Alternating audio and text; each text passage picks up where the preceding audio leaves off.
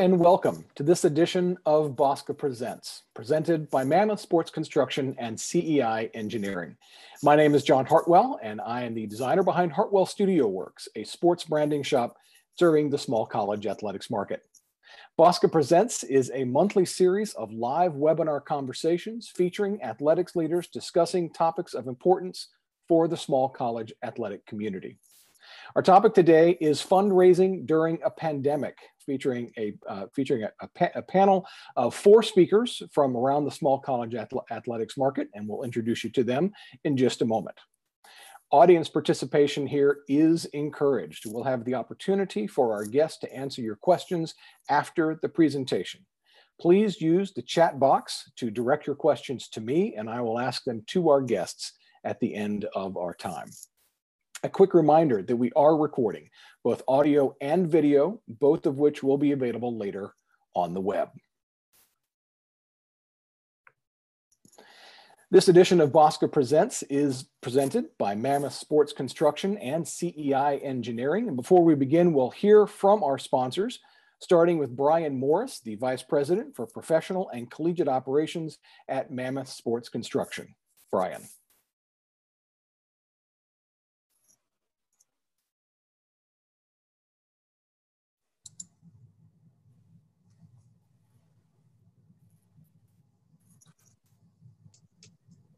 Ryan, you're muted, by the way. heads up. All right. We, we've got him unmuted. Brian, you're good to go. There we go. Take two. Take two. Well, take, take two. Got it. Well, just thanks for the opportunity to, to partner with Bosca. Um, such a great organization and one that we fully believe in and supporting uh, the small college athletics administrators. Uh, Mammoth Sports Construction um, is a family owned construction firm um, really started around turf fields. Now we've really grown into a vertical construction uh, firm as well. Uh, really came out of the response for our clients' needs and uh, wanting a company that can really do turnkey, do it all for them. So on the design build uh, space. Um, and so if you guys have any questions or if we can help you with your project in any way, uh, please feel free to reach out to me. Uh, my cell phone number is 816-605-5262 or brian at mammothsports.com.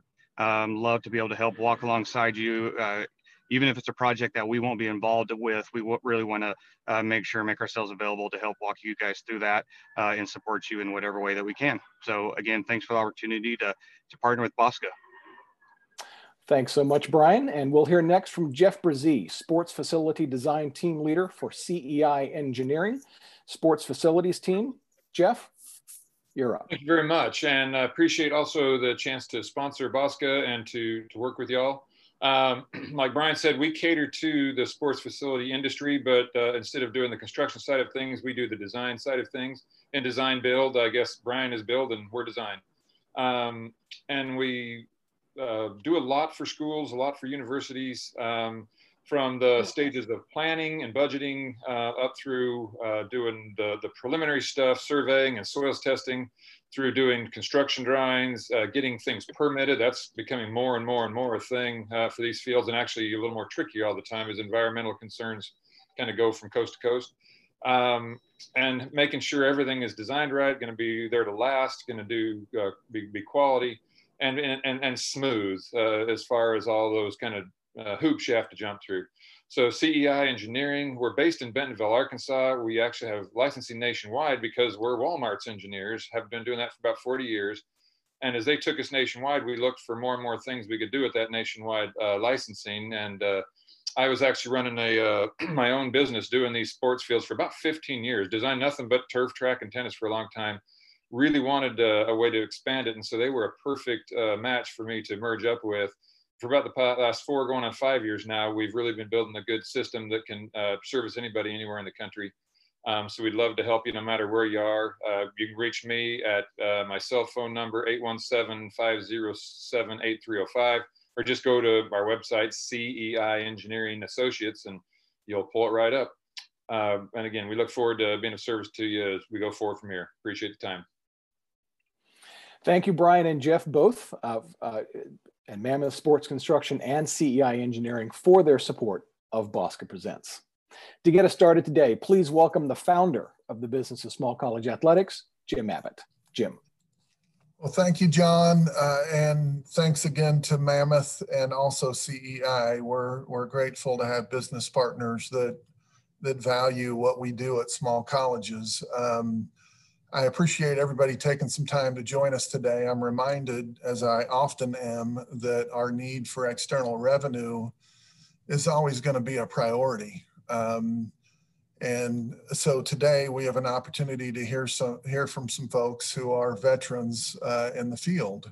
One thing I'm going to encourage you to do is, uh, think about changing the view uh, on your computer to um, speaker view so that you're not looking at a big group of uh, individual faces, but you're actually kind of seeing the people that are presenting and sharing. Um, the Business of Small College Athletics started nine years ago. Uh, it has been an annual workshop that has focused on external relations. Um, each of today's presenters is a veteran uh, of the workshop and, and has been, and I'm just really pleased to see that not only are they excelling in the field, but they also have developed a really close network.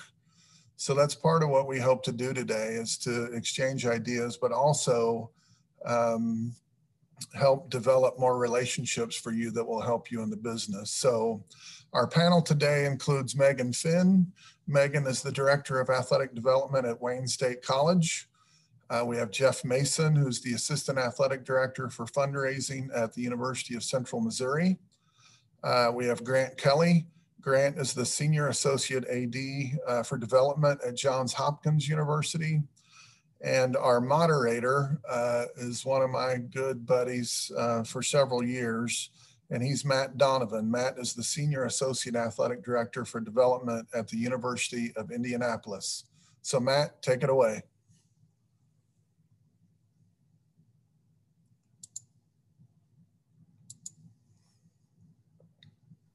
My apologies. Sorry about that. Thank you, everybody, for being with us today. Um, thanks for the opportunity. I'm going to really get us started, and I'm going to ask my colleague Megan. Megan, you know, clearly our fundraising approaches have changed since this pandemic has uh, become upon us. What have you done that is that you found to be successful for your programs? And then I'm going to ask my colleagues Jeff and Grant to chime in. And at the same point, I know what's critical for all of us is how do we project goals and things along those lines. So Megan, if you would kind of give us some of your wisdom that you've uh, taken part in. Yeah, thanks for having me. Um, I think the the biggest thing here at Wayne State we've tried to do um, over the summer and this fall is really talk to our supporters and our sponsors and our donors about the impact that they have directly on the student athletes. So some of our more tr- transactional gifts are corporate sponsorships, our booster club or our cat club, um, that all assists in funding our student athlete scholarships. And as we all know, that bill, you know, has to be paid still. So knowing that their funds or their donations are going directly to our student athletes, I've found has been successful, and people really um, they resonate with that message. And then the other thing it's given me time to do is, you know, I've only been in this role two and a half years, and there there wasn't this position before me at Wayne State.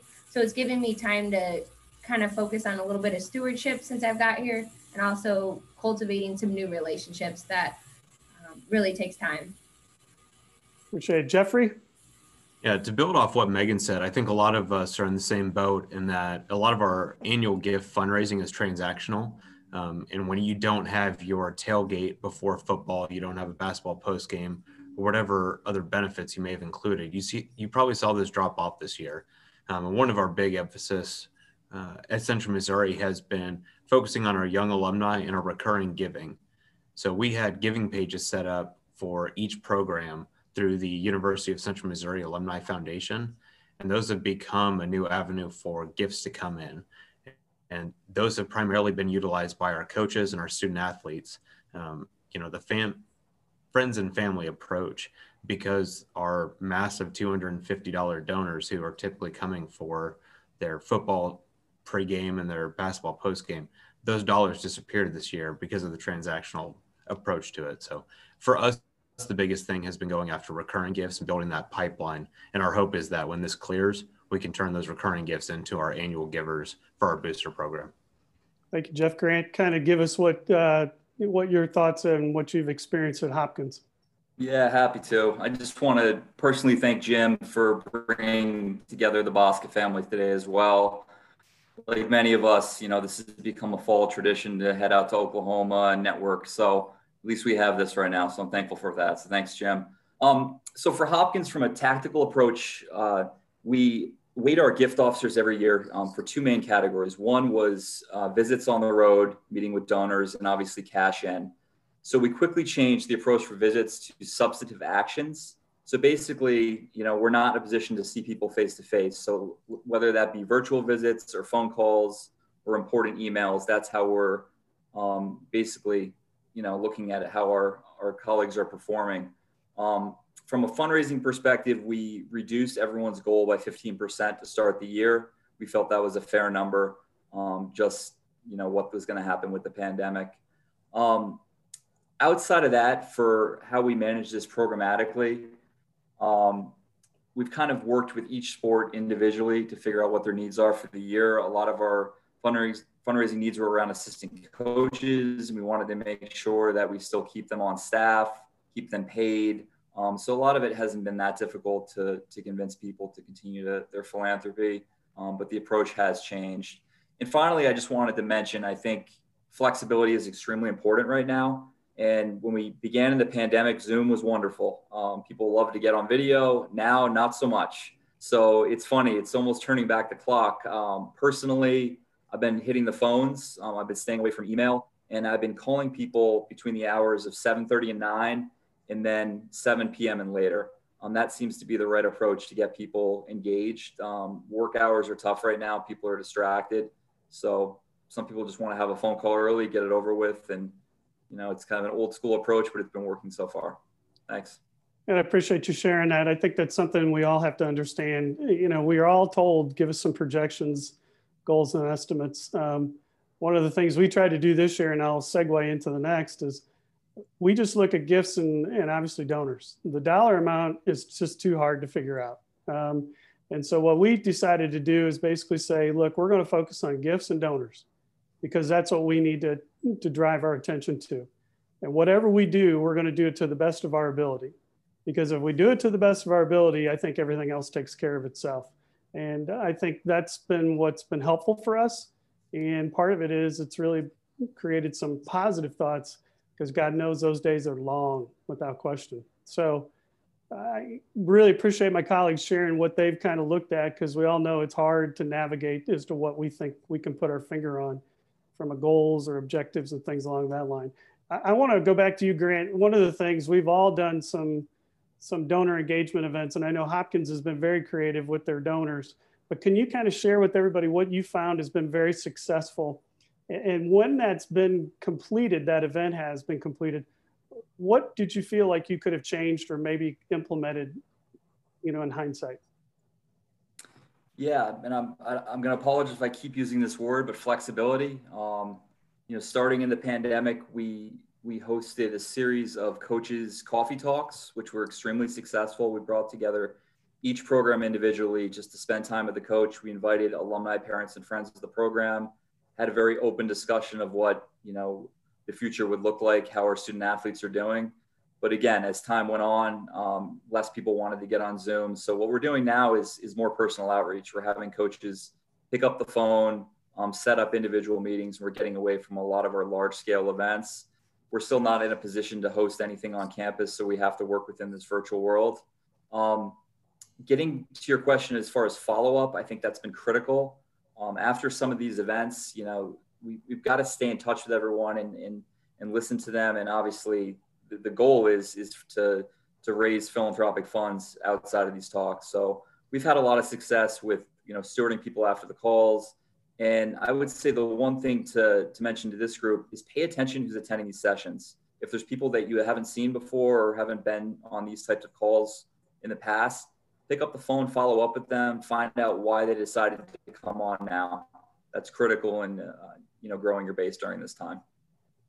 Appreciate it, Grant. You know, Megan, you you folks have done. I think I saw like a virtual, which I would never do, running event. Um, But can you share some of the unique things that you guys have done in Wayne State that would be helpful for all of us to maybe adapt?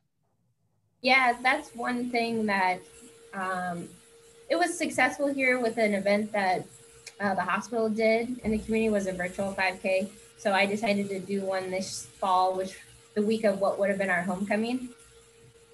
And really, the what I wanted to do was try to engage not only maybe some younger folks, but people outside of the community to keep Wayne State kind of top of mind. Um, and so what we did is we just found a sponsor who sponsored the shirts, paid for the shirts, so there was no cost to us.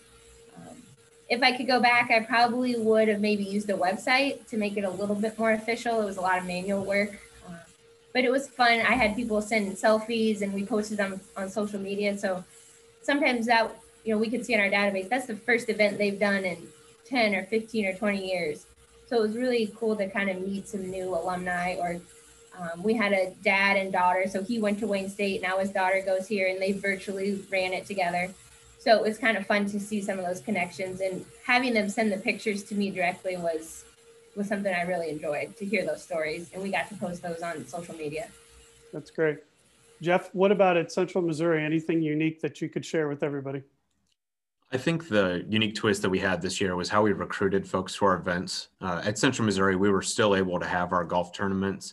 Um, and this year was the first time that we've ever sold out every single tournament. We host four each summer. Um, and this is the first year that we've ever had uh, more than one get to a full capacity. And the biggest piece of that was that we recruited uh, alumni from different generations to help us recruit their teammates. It was a call to Matt Donovan and saying, I want you to call 10 of your teammates because they won't pick up the phone for any of us administrators that they may not know. But when their teammate from the, from their famous class gives them a call, they were picking up those or they were picking up those phones. Um, and our alumni turnout for football, for instance, was over 60% of our crowd this year. So whereas it had typically been a sponsor event, a community event, an excuse to go play golf on Friday afternoon uh, for a lot of our local folks, this year we had an incredible alumni tournament um, and our path going forward will be that same structure the folks who stepped up and made the phone calls for us badgered their teammates with text messages and was sharing it to social media frequently those folks are now noted in our database saying they were they were a super engager they were willing to go the extra mile for us and so that will be the uh, path forward and so definitely silver lining to come out of all of this when you did a lot of that jeff did you find that uh, the participation and basically those folks felt like they were engaged and thrilled to be engaged? No question. Uh, we had one gentleman who is since then been identified as a major gift prospect. Um, he is stepping up in more than one ways. He, he was there for us in the golf tournament, but in the time since, we've got a 50 year reunion coming up for one of our teams, and we don't have a whole lot of contact with that particular uh, era. He's essentially set aside some time to start working through the phone book for us. Um, whereas our staffing was cut down through budget cuts, and we weren't able to do that ourselves to the same extent through him and a couple other teammates that he recruited. It's giving tenfold what we should have gotten back from that initial uh, time investment. I'm going to piggyback off of what you stated, and I know some of you that I know will die laughing at this. I'm on social media every day just looking to see announcements, and I have a card that basically says, "I've been reading about you." So we've seen a lot of changes. So I print that off and I put it in the card that says I've been reading about you and send it to. I've been sending it to them.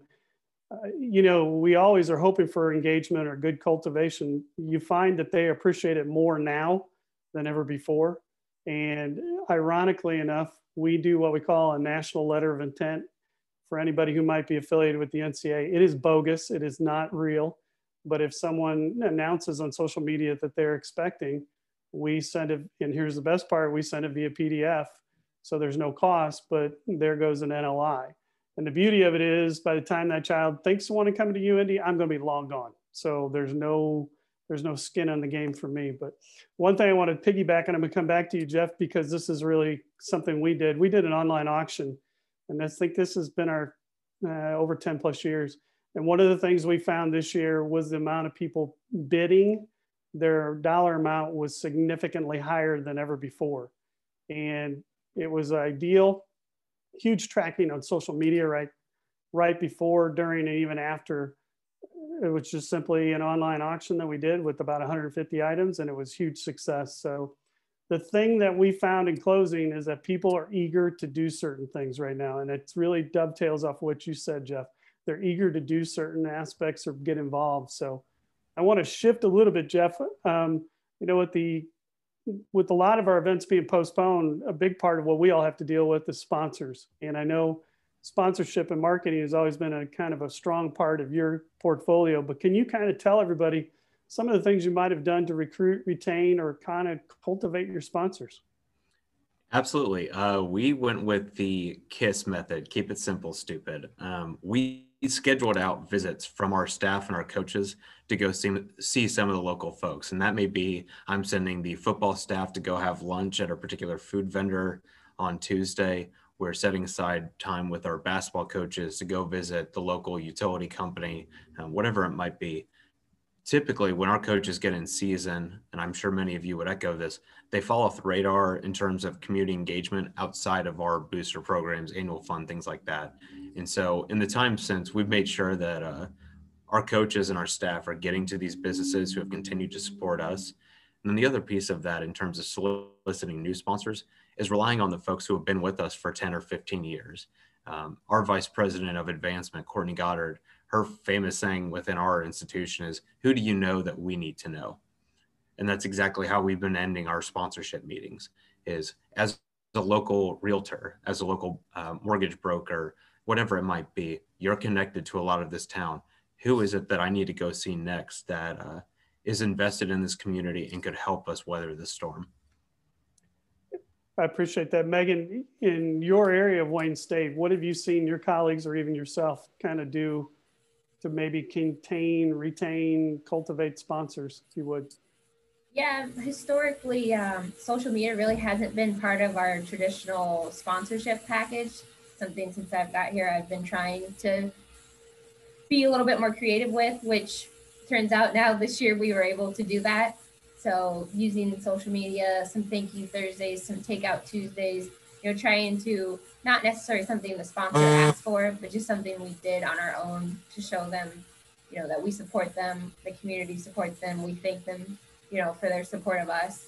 Um, the other thing I tried to do this year is be a little bit more flexible when it came to payment you know, hey, we still want you to be your our sponsor. We still want your sign up in the gym. But let's talk maybe in January or February or March when we know there's going to be some games.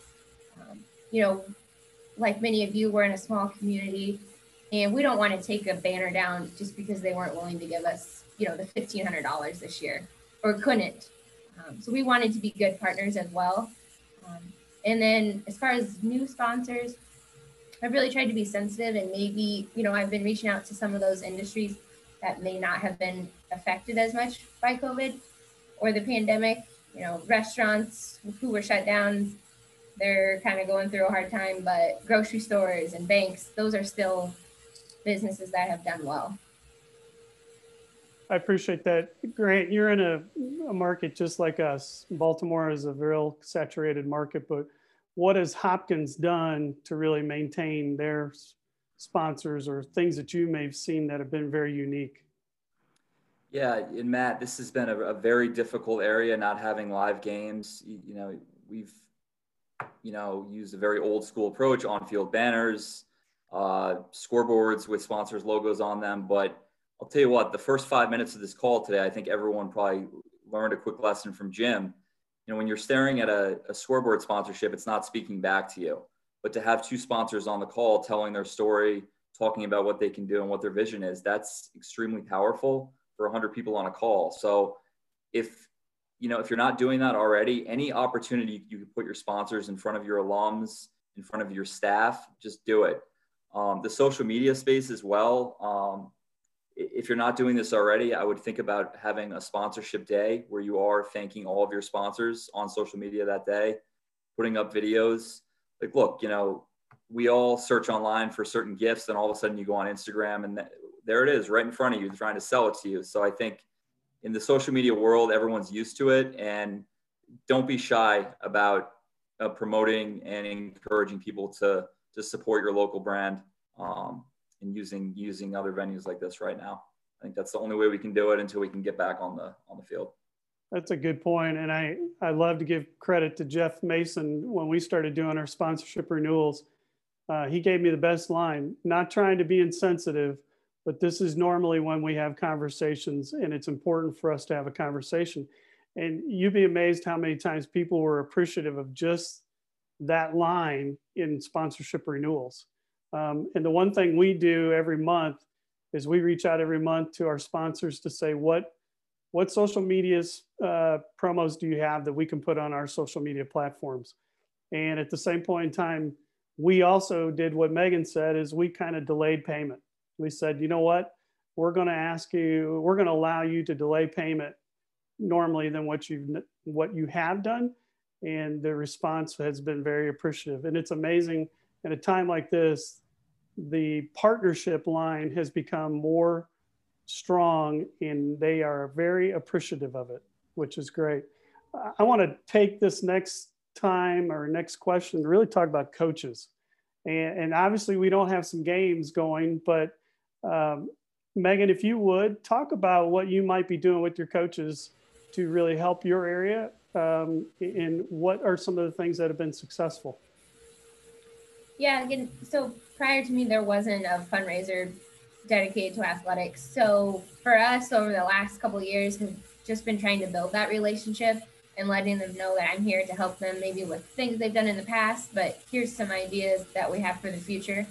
Um, we have a couple of bigger projects on the athletic side that are coming up, and so I want to really work with our coaches to leverage their relationships with athletes the other thing is kind of start cultivating that next generation of donors. So some of those that are, you know, mid 20s, early 30s, you know, they might be smaller gifts now, but it's a lot easier to ask them for the larger gifts if we've been working with them, you know, for the last 5, 10, 15 years. So we're really starting to utilize our coaches more just within the last couple of years. Good for you, Grant. I know uh, Hopkins, you guys are very engaged with your coaches and what they do from a fundraising standpoint. So, can you share some of the things that would be beneficial for everybody? Yeah, I've got a great example um, of something that we've done this fall and we're continuing throughout the rest of the calendar year. Um, my colleague Meredith Rosenbat came to me with an idea. Uh, we've had a lot of success with giving challenges in the past years, but you know, we noticed right away, obviously our coaches not being on the field, they're a resource to us where we can put them to work for fundraising. So what we did is we launched uh, three separate campaigns, a fall, winter, and sports giving challenge. And we secured matching funds so that each sport had the opportunity to secure $10,000 in matching funds based on participation. So the tactical approach we had for this is that you know, get the whole family together to give. That we're not going to go to uh, just a couple individuals to support our needs, but we want everyone giving a little bit.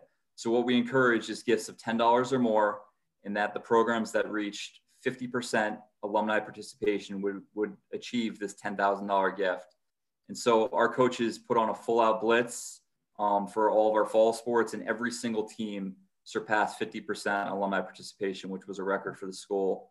Um, I'll close by saying it, we probably broke every uh, rule by the book as far as normal fundraising. Um, our football coach put each class of alums on group text threads. So the class of 2014, he put all of those 25 members on a text thread and said, guys, we got to step up and support the program. We're going to win $10,000. And it turned into memories. It turned into talking about the time on the field and everybody gave. So it was a great way for stewardship, engagement, fundraising, and we're going to continue that on for the other sports. And you know, an idea everyone can use within their scope. Before I go to you, Jeff, let me come back to you uh, for a second, Grant. Texting seems to be the popular thing for securing gifts. Staying with that method, or do you find that that's kind of one hit wonder for you at Hopkins? if you told me 10 years ago we were going to be texting people for giving, I would have laughed. But um, no, honestly, email is so saturated right now. It's not a good way to get a hold of people. Um, texting is working. I think as long as you have the right message, it's not too long and it's coming from a source that they trust. So if you have a coach, they're going to read the, the text. If you have a relationship with them, they're going to read the text, AD, etc. So don't be bashful. Um, the worst thing that's going to happen is they're not going to respond. And guess what? They already do that with email. So try it out. And your online giving is one of the things that Hopkins has always been good at. Your online giving has been tremendous, and I would assume it stayed strong through this. Credit card all day. Best way to do it. Gotcha. Jeff, what can you, you know, I know you have a lot of relationships with those coaches and they've, they've always been eager to help. What can you share with us from Central Missouri standpoint? Yeah, before I answer that question, I'll circle back. Um, I stole Grant's texting approach from his presentation at Bosca a couple years back. Um, he got up at the front of the room with his colleague and showed us the numbers behind their success. And I raised my hand and said, listen, our alumni foundation doesn't want us texting because that's not something that we can just copy and paste an entire thread into an NXT contact report. Well, instead of just waiting for policy and procedure to catch up, we did start texting. Um, we just kind of dove into it, and the contact report didn't have to be a copy and paste of the entire thing. It summed up.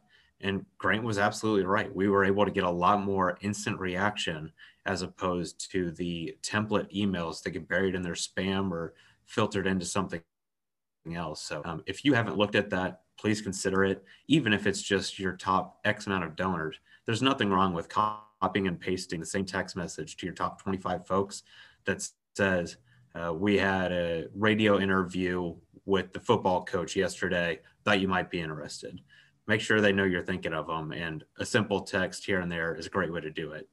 Um, now, engaging the coaches on the fundraising efforts, I mentioned early on that we've gone after their current gifts um, during the pandemic, and our coaches' involvement has been huge in that. So, in the small college space, we're the breeding ground for coaches to get plucked up, per se. Um, and every time that we lose a head coach or a coaching staff, we lose their cell phone and contacts with it. And that's something that we've struggled with significantly at Central Missouri is that when a position coach leaves for another institution, he's got my offensive line coach leaves, he's got all the offensive linemen's cell phone numbers and their personal email addresses from the last 10 years. Those did not make it over to the Alumni Foundation. And so during all of this, when they haven't been as inundated with practice, weights, uh, film, whatever it might be, we've sat them down and gone through the roster one by one. Do you have Jim Abbott's number? Do you have Matt Donovan's number? Do you have Grant Kelly's? Um, and put a lot of effort and time into updating those records because, again, your athletic director, if you're the AD, if you're an administrator, you probably don't have the direct contact for a lot those student athletes. But in the last 10 years, your head coaches do. And that's been the biggest piece where we've asked them to do some weightlifting during this downtime.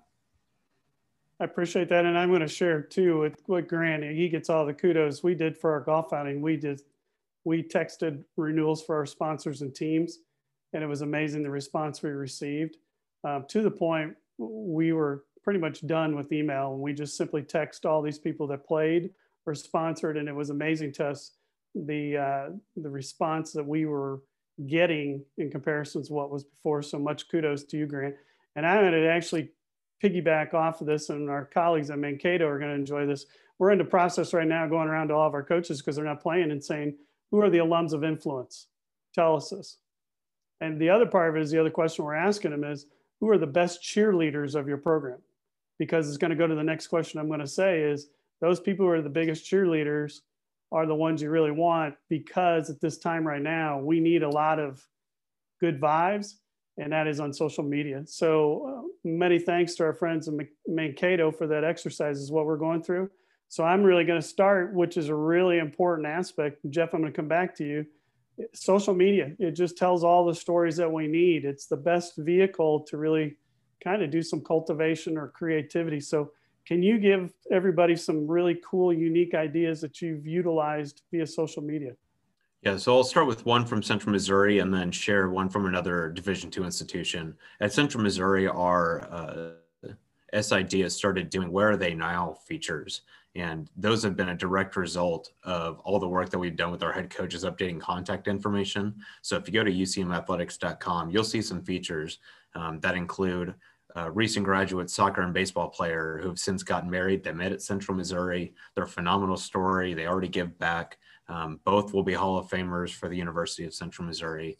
Um, and so those more personal pieces that aren't just a box score, uh, when we dig into our sidearm numbers, we've seen those, those are off the charts compared to our this day in UCM athletics history. Um, those personal pieces have been a nice touch. Um, from another institution, Texas A&M Commerce has been doing some video clips that highlight uh, annual fund member. So if you go to their Facebook page or their Twitter, it's a very simple rundown. You do not need a full-time videographer to do the pieces that they're doing. It's honestly some photos and text that's animated, but when you look at the numbers that those posts are doing compared to just their standard press releases, it's, it's not even close because when uh, Susie Mason is shared online as a big supporter of the Lions, it's not just Susie that shares it. It's the folks who have been sitting around her in those season ticket uh, seats for 15 years and all the folks who just know that at the game you're going to see Susie an hour before first pitch because she doesn't miss a game. So Texas A&M Commerce is another one that I, I would encourage everybody to take a look at. Great. Grant, Hopkins has always been very unique in social media. So give us some thoughts as to what you believe are things that we could all take from Hopkins. Yeah, I mean, I'm I'm going to be really simple here. Uh, leverage your student athletes. Leverage the personal side of your student athletes. I think what we've learned during the pandemic is that um, we've opened up our views into other people's lives more so than just them as an athlete on the field, on the court. Um, you know, we've used some athletes to share their thoughts on diversity, equity, inclusion over the last six months. Um, we've used some athletes that have been impacted by COVID.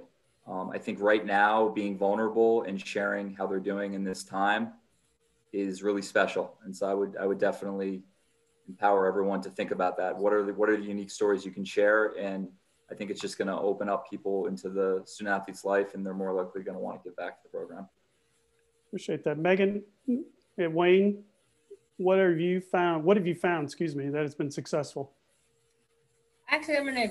We do some alumni spotlight student athlete things, but one thing that I did with um, one of our sponsors this year, since we we didn't have any fall events, is we actually created together a commercial and then some static images. So they're they're headquartered in Omaha, which is about two hours south of Wayne, but they have a large call center here in Wayne. So that's the connection. They don't necessarily want customers, they want employees. So what we did is they created a commercial with us to talk about the benefits of working there. So tuition reimbursement, flexible schedules, things that our students would want to know. And so we actually used that to expand. They went from kind of one a medium-sized sponsor to one of our larger sponsors this year, so that we could use social media, our alumni pages, our career services pages to enhance that partnership. So that's one of the unique things we did, along with some alumni spotlight and student athlete stories. That's great. Uh, I have to be honest, we stole this idea right from Oklahoma City U. Um, at UIndy, we are a big health science institution, and um, we have a number of student athletes who are physical therapists, doctors, uh, nurses. And so what we did is we reached out to them when COVID really began, and obviously we're still into it. And our social media platform message was uh, really thanking them for the commitment. And I'll tell you, what a great piece that we put forth, and it has been very successful for us. Um, what's more important is the response that we received from the alum who is touched by the fact that we've reached out to them and obviously we're showcasing them. Um, the other thing, if, if most of you, if you have this, it's a great tool, it's ThankView. And even somebody who is not very talented when it comes to recording something is using ThankView. And we intend to use that with our coaches to say thank you to some of our donors, um, probably near the end of our fiscal year. We're going to actually use it to solicit people um, coming up here before the calendar year end arrives. So uh, you know, the social media aspect of what we did for COVID was a big help for us. And I'm thankful that we chose to do that. So much thanks to Jim Abbott in Oklahoma City because we stole it directly from them. Um, I think this next question is really, really important. And that is how has our job changed? in the last six to eight months, our world has changed dramatically. And Grant, I'm going to start with you what has changed and, and because of that what do you feel like has become something that you've taken from it that you've uh, how should i say made some enhancements to what you do. Yeah, I'll, I'll cover two areas. And I, I laugh because Jeff just posted a link and I was literally doing the same thing at the same time. Um, take a moment to look at your online material. Um, what are the projects that you haven't worked on, you haven't had the time for? Because that's how we're interacting right now with our donors. Um, they're going online. And so I just shared a link. Um, I'm going to be candid. We stole this from Michigan. Um, they had a, an endowment page that we fell in love with, and it's a very simple flip card approach talking about um, our needs for the year and then tracking alumni participation and fundraising progress. So take a look at that. It's very cool and be, feel free to steal it. Um, what I've also learned too, obviously having been with an institution for a long time, just the personal relationships I've had with people, it's, it's, they've grown deeper. Um, this time, I think everyone's, again, I'm going to use the word vulnerable. They've opened up more about their family life. Um, don't shy away from that. Meet people where they want to be met. Um, don't force it upon people that don't want to have those conversations and just be very sensitive. Everyone has different needs right now. Um, everyone's sense of anxiety has been heightened through politics or whatever.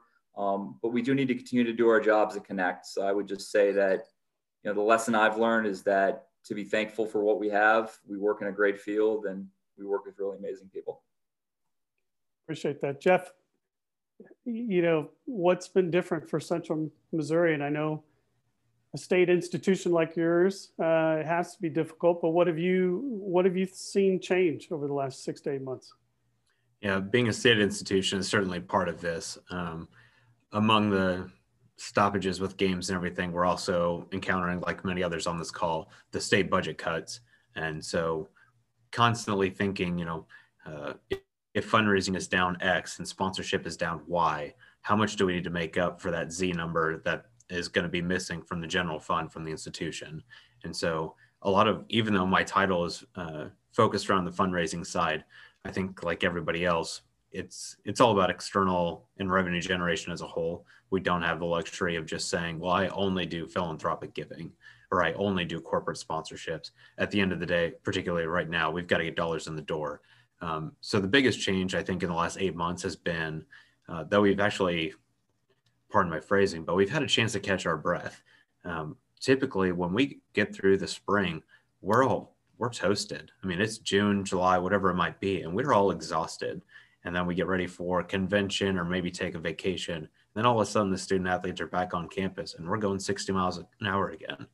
And so, one of the things we talked about internally was that we've got to take advantage of at least a little bit of this downtime and say, you know, Grant was talking about looking at your online uh, pieces what are the other ways that you collect money and when's the last time you took a refresh at it uh, our annual giving page our mule train program it was clunky um, and part of that is because our sid has to cater to 17 teams and a lot of coaches student athletes and all the folks who follow well we finally had a chance to sit down and go through it line by line and how can we tidy this up so i think that's the biggest thing to me is that none of us want to be um, this, this slow in terms of not having games or anything like that.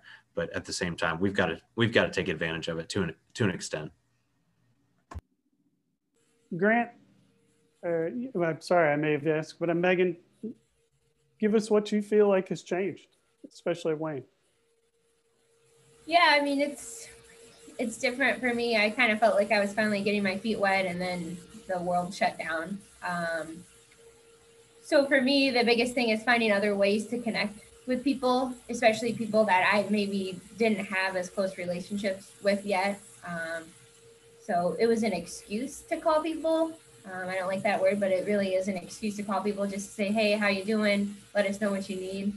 Um, the other kind of lesson I've sort of learned, even more so in the last few months, is one: never complaining about working weekends because I actually miss it. and then also just making myself valuable in different ways. You know, if you need someone to set up or take down or pick things up or deliver things, just always being someone that they can count on throughout the athletic department and, and our foundation. Just other duties as assigned has been a big thing I've I've been trying to do over the last six months or so. Good for you. Um, I think a lot of you are going to die laughing when you hear this. Um, in this time period, I took time to learn plan giving. And uh, I'm not a lawyer, will not pretend to be a lawyer at any point in time, but I started to understand plan giving more because the market has gone in great directions. And those conversations that I would have never had with somebody before, not to tell them what to do, but to really have conversations about making this making us a part of their plan gift commitments has been beneficial. Um, we tied up an estate, excuse me, we tied up a endowed commitment in two months. Okay, normally an endowed commitment may take a year or possibly five years. We were able to secure one in two months. And a lot of that is just having that understanding. Um, and so, really, what's changed is basically taking that time, like all of us, to really understand areas that we think we could get better. Um, the other aspect, too, that I really stressed with everybody here is what can we do better? Uh, we have always been one that prints out letters, we sign them, we send them to the donor. Well, offices are not open, and the donor still wants the letter or the receipt letter. So we had to pivot and basically email your receipt with this really nice statement that says, in light of COVID, we know that you are needing your receipt. Offices are not open. We want to be safe. We want to make sure we respond promptly and we want to steward you. And so we hope that you understand our normal operation is different, but we're still taking care of you. And that has been a big bonus for us because people have stated to us never intended to see this come that quick. And so we did really a self assess. And I think that is really important for everybody. Self assess. And, I, Jeff stated, we went into our website. There are things that have not been touched for three or four years, and we did that. But I want to go back to the comment self assess is great. Because if those of you that know Matt Donovan to really understand plan giving information is something I would have never imagined. And we just secured somebody who obviously used their retirement fund to obviously make their gift, which is again something that this last six or eight months has forced us to really think outside the box. And so I hope everybody may be able to do that as well. So Matt, if I could jump in on something you said real quick. Uh, you mentioned that the market has kind of influenced your approach to that. Uh, we we've seen the same at Central Missouri. We've had a number of gifts that we were able to close in a very shortened period because they gave through stock transfer.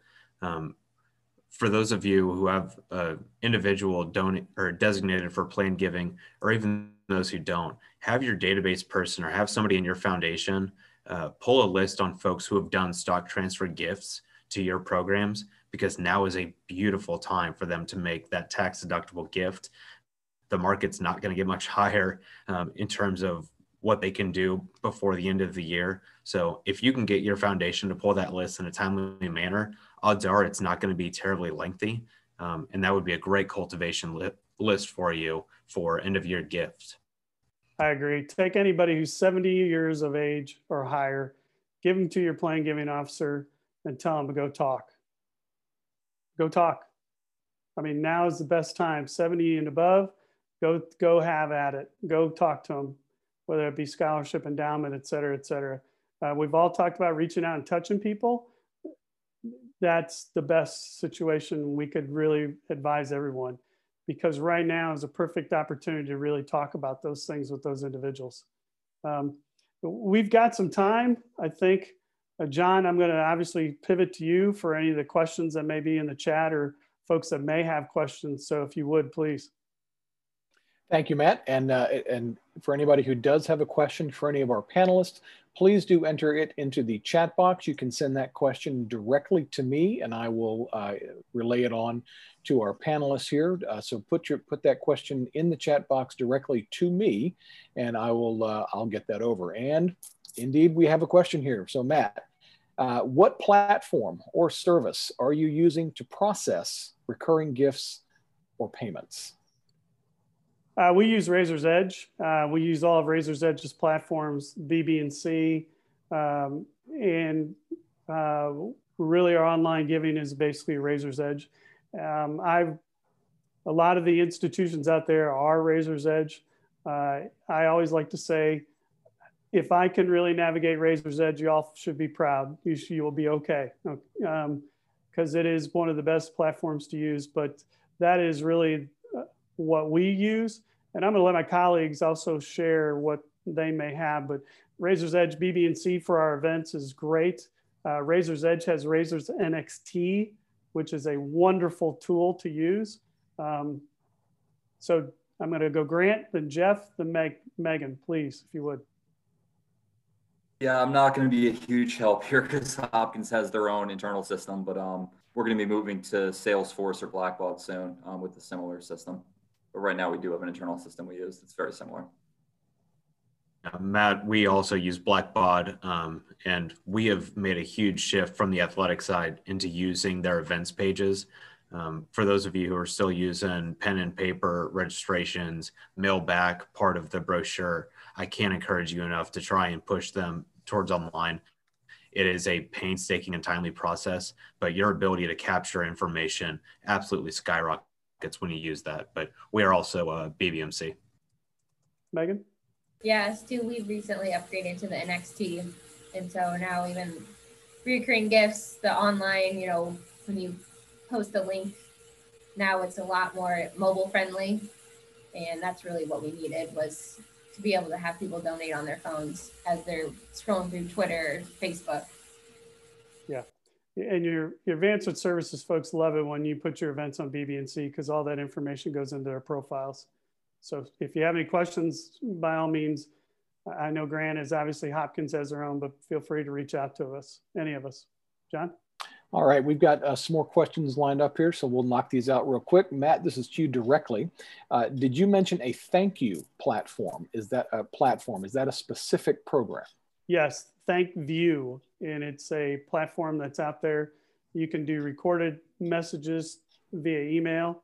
Uh, has a really sophisticated envelope and things like that. It's a wonderful platform, but it's ThankView um, that I would recommend anybody to look at. And, and my colleagues, I think, here use it too. A lot of our advancement, university advancement folks have a tendency. So, Jeff, Megan, Grant, any of you folks want to chime in on that? Athletics does not use that at Central Missouri, but uh, my colleagues on the foundation side specifically have before. Grant, Megan? Yeah, uh, we we purchased ThankView last year phenomenal platform. Uh, the cost model is incentivized the more more programs to join within your institution. So I would definitely try to take that approach centrally if you can have other divisions or units join you.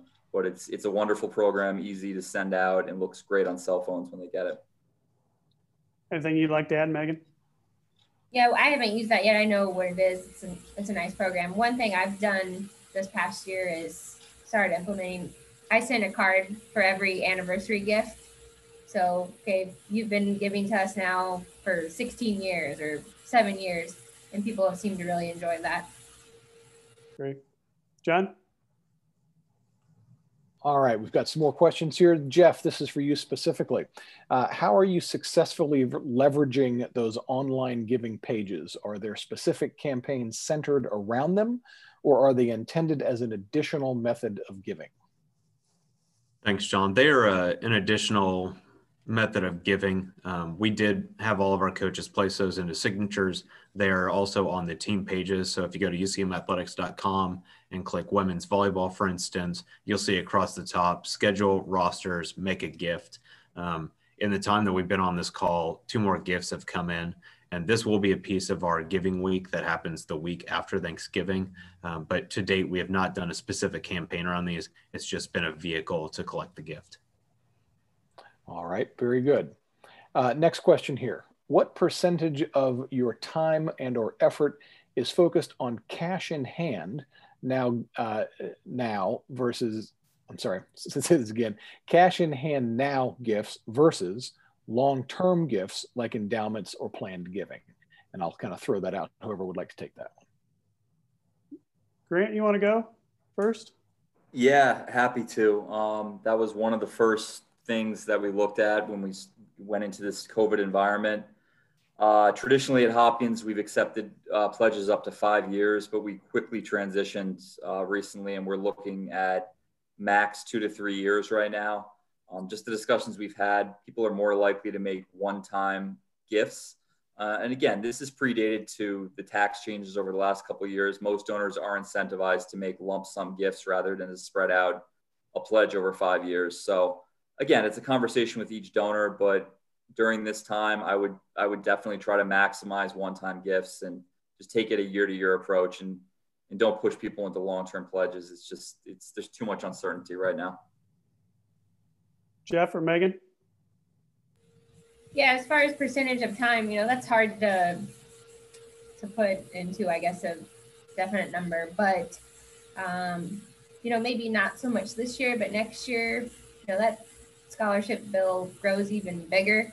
Not only have they've already been given who they're going to recruit and how much you know money they can potentially spend, but now we have a group of athletes that might come back, um, and so really cash in hand for us is really important right now, and making sure that you know we can fulfill those obligations, and also we're trying to grow our scholarships at the same time.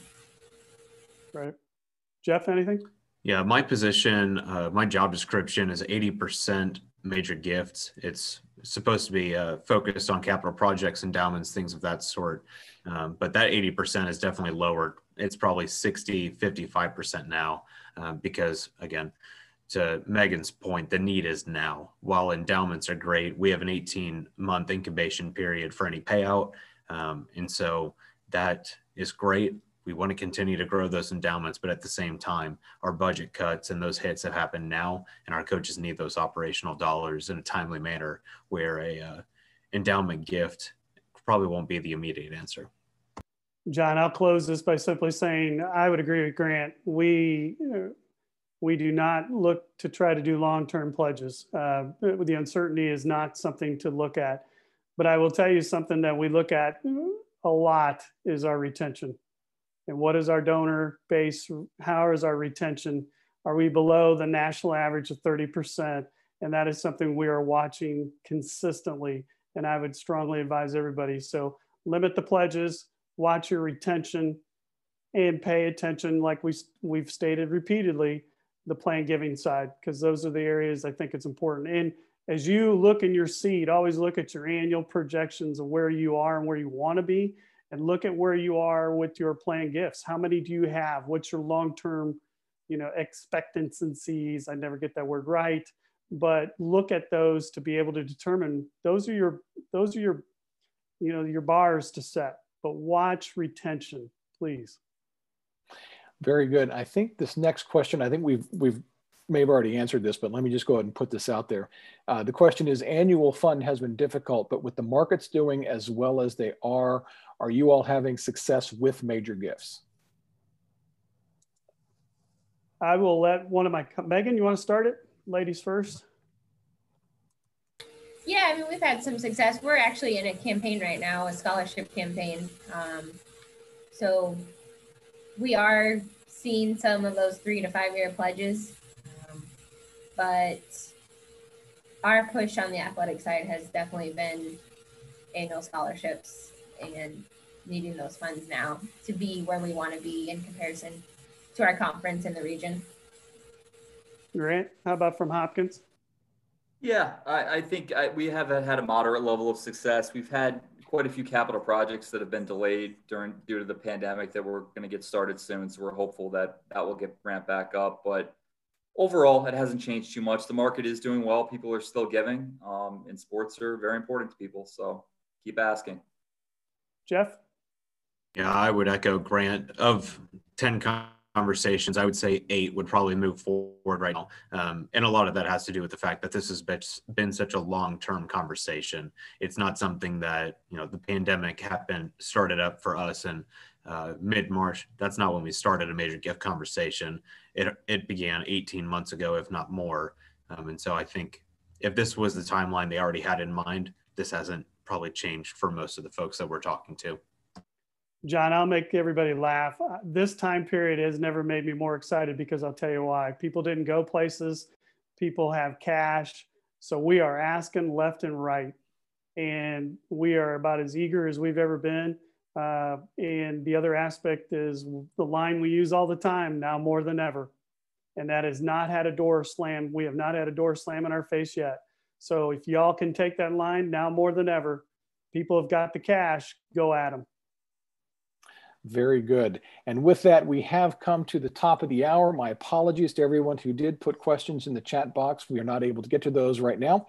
Uh, thank you so much to all of our guests for their time and their expertise here today. Uh, this has been a great, great conversation.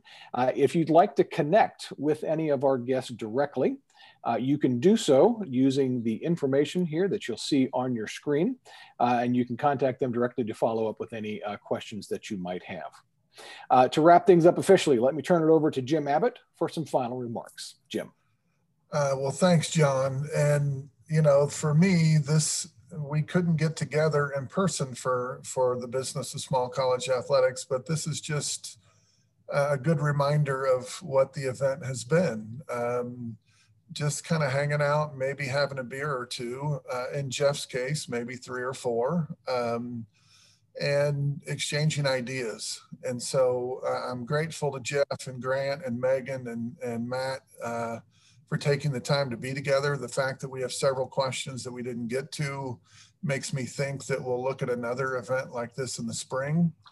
Um, we're going to continue to do these monthly. Uh, if you have ideas or, or if you have sessions that you'd like to see us try to put together, um, and by us, I, I, guess I mean me and, and John in particular, but please share those. Uh, in the meantime, I would just echo what everyone said, which is um, uh, we got to keep going.